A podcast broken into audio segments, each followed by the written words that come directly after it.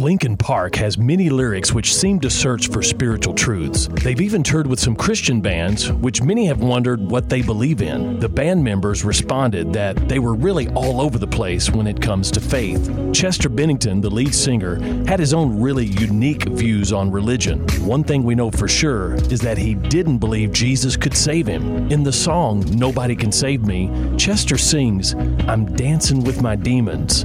I'm hanging off the edge. You tell me it's all right.